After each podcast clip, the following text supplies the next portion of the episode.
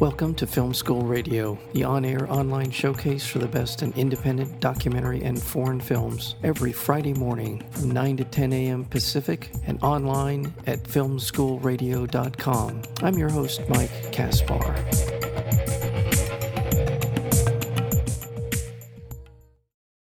Bella is a feature length documentary film about the life, work, influence, and impact of Los Angeles based dancer, choreographer, and arts activist Bella Lewitzky, who was referred by dance critic Walter Terry as one of the greatest American dancers of our age. The film incorporates rare archival footage of Lewitzky's performances and interviews with Lewitzky's former students and dancers, and it demonstrates how uniquely Californian this artist was. Her vision and her tenacity influenced the lives of not only her dance company, but her fellow citizens. We're joined today by the director of this wonderful documentary film about Bella Lewitzky called Bella, and that would be Bridget Murnane. Bridget, welcome to Film School Radio. Oh, thank you so much. You know, I, I taught film in schools for 28 years. Did you? Oh, yes. Oh, wow. Well, that's another reason to have you back on the program. Bridget, this is a wonderful film about someone who I did not know, even though I am a Californian. I knew I knew the name, I'd seen the name before, but wasn't mm-hmm. familiar with her work and the influence and impact she's had on so many people for so many mm-hmm. different mm-hmm. reasons. Uh, mm-hmm. What prompted you to begin this project? Why Bella, Bella Lewitzky? Well, I was a dancer myself, and I was studying with one of her students from Cal Arts, Susan Rhodes, in Boston. That that's where I'm from. And uh, in 1978, the Lewitzky Dance Company came to Boston to perform. So I met Bella and her husband and people who were in the company, and I was enthralled by them. Um, so uh, the following spring, I went to a workshop in Buffalo and after that, I did two workshops in Idlewild, California. And in 1982, I moved to LA, and the only people I knew were Bella, her husband, and people in the company. If you ever met Bella, you would understand why I had to do this film about her. Um, she was so dynamic. She was just an incredible woman who fought for everything all her life. And she, yes, was one of the greatest dancers of the 20th century, but she was also a very outspoken arts activist, um, especially on issues of freedom of expression. She has been forgotten and she's been written out of any history book, dance, or any kind of cultural cultural history book. And she's so important to the development of culture in Los Angeles. I knew it was a film that I had to do no matter what. Is it because she was outspoken or was it because she was from the west coast and we generally think of a dance as an east coast kind of monopoly on on on modern dance at least or dance in this country? Or is it a combination of things? What why why was why would that be that she would be forgotten or written out as you said? Well i think uh, she stayed here yes in in the west in los angeles. She never moved to new york and, you know, her good friends did, like Merce Cunningham. They were very good friends. He was from Seattle originally.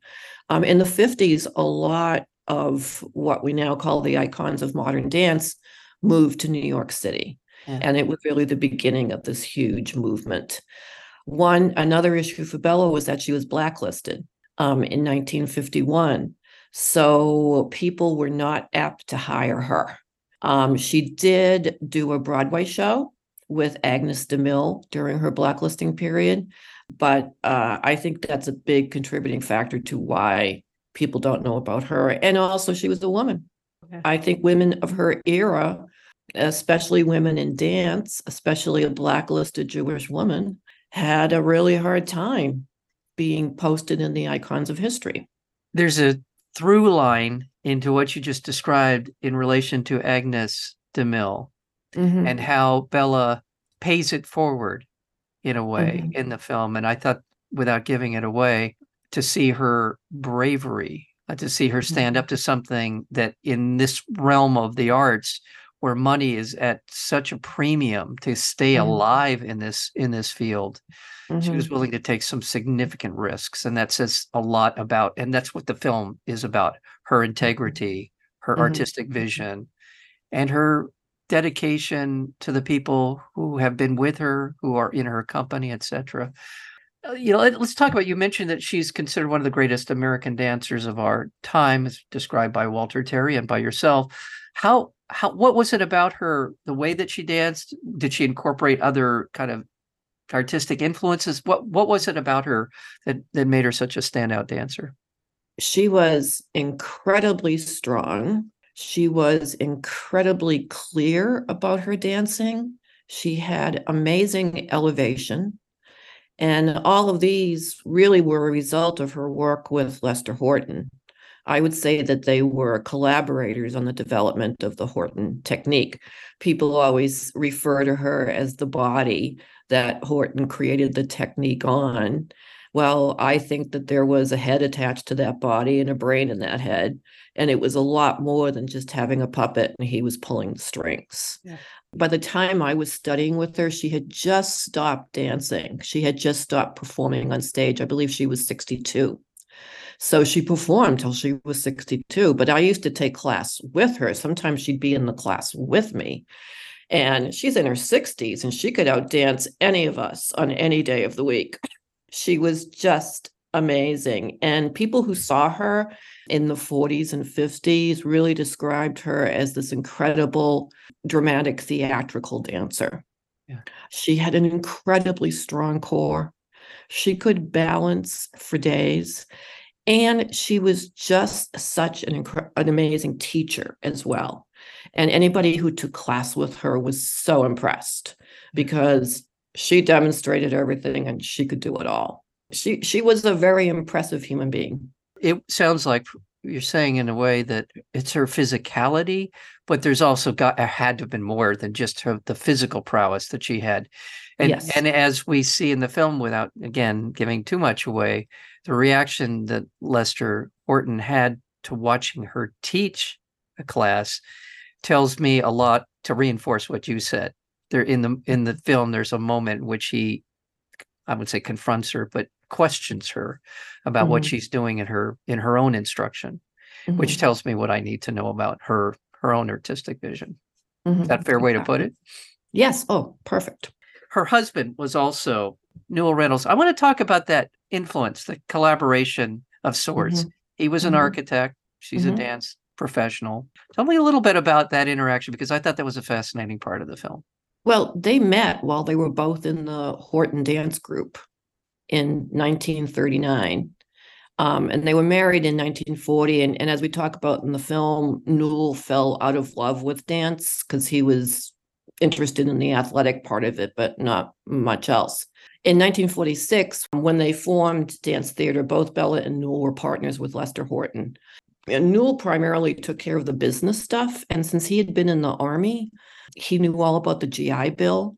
And in fact, when Bella was blacklisted and she couldn't work, he went back to school in the GI Bill. And that's how he became an architect. He, he went to USC um, and became an architect. But they were, as we describe in the film, such a couple very committed to each other, very loving. They were amazing. And, uh, you know, Bella says she taught Newell about dance and Newell taught her about architecture. So when you look at her work, you can definitely see the architectural influence.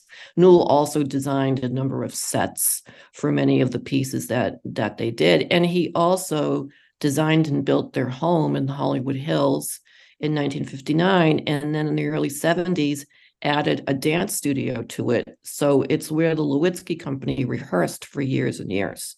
When he retired from being an architect, he really worked for the Lewitzky Dance Company full time. Yeah. And he traveled with um, Bella. He was so proud of Bella. He just adored her. And he really would do anything to help her and the company make it in the world. So he was an incredible partner for her. And as further evidence of what you're describing, he helped build that, yeah, the studio that was on the grounds of where they lived, which mm-hmm. became a dance studio for teaching, but it also became a place for her company to, to mm-hmm. be a part of it. And in again, it's just a wonderful part of getting to know her is I think that's fair to describe that she was tough on her on her students and on her dance company, mm-hmm. but it wasn't personal as mm-hmm. evidenced by the way that she would bring them in for dinner after you know, a hard day of mm-hmm. uh, instruction or whatever. Uh, that, that's the part, again, that's another part of the film that, that not only we get to know her as the artist and her work, what we see in the film is so compelling, visually compelling, and Mm-hmm. also obviously the, the relationship to music. I really was drawn to some, there's one particular piece that is considered groundbreaking. It begins with an R. Recuerdo? Yeah, Requero.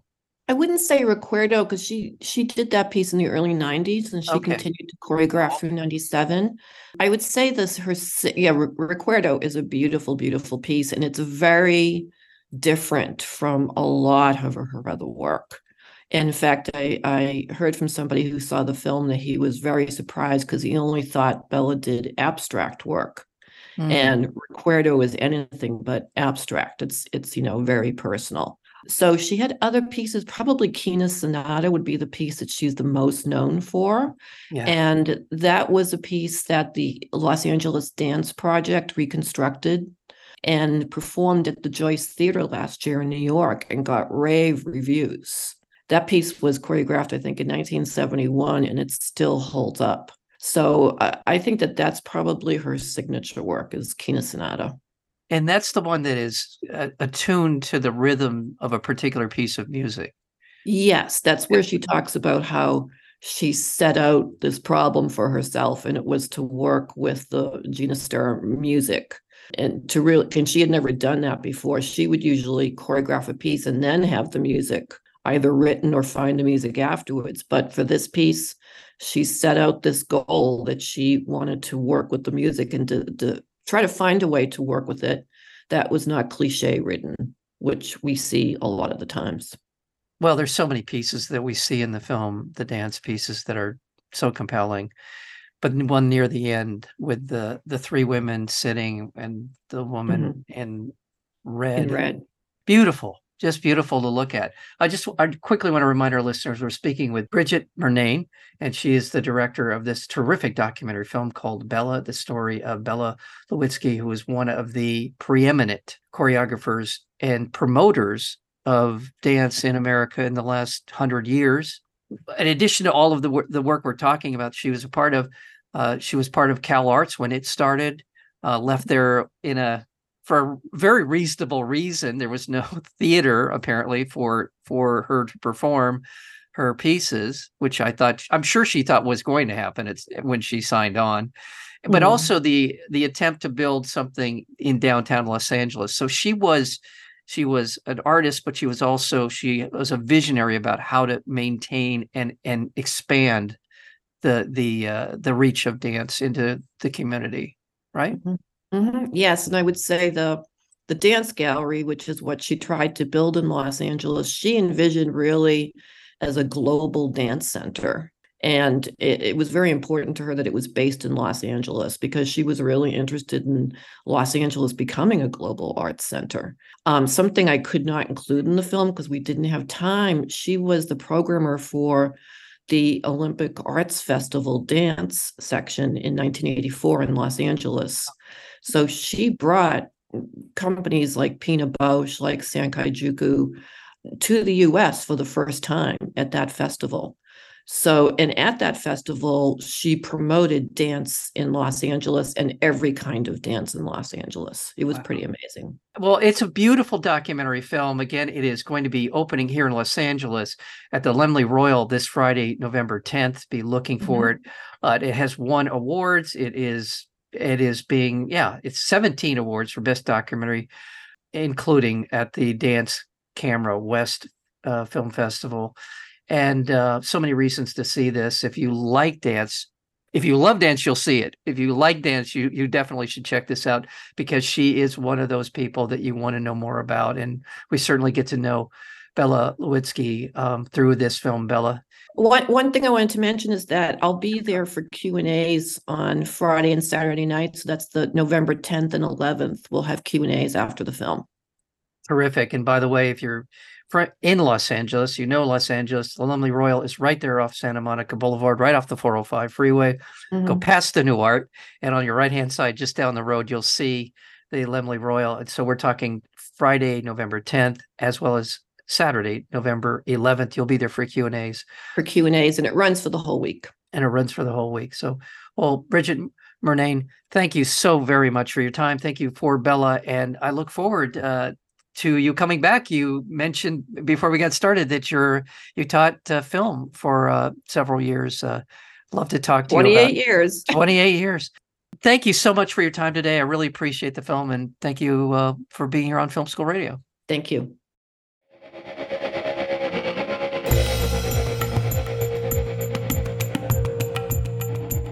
You've been listening to Film School Radio, the on air online showcase for the best in independent documentary and foreign films. You can find out more about the program at filmschoolradio.com. I'm your host, Mike Kaspar. Thank you for tuning in, and we'll see you next week with another edition of Film School Radio.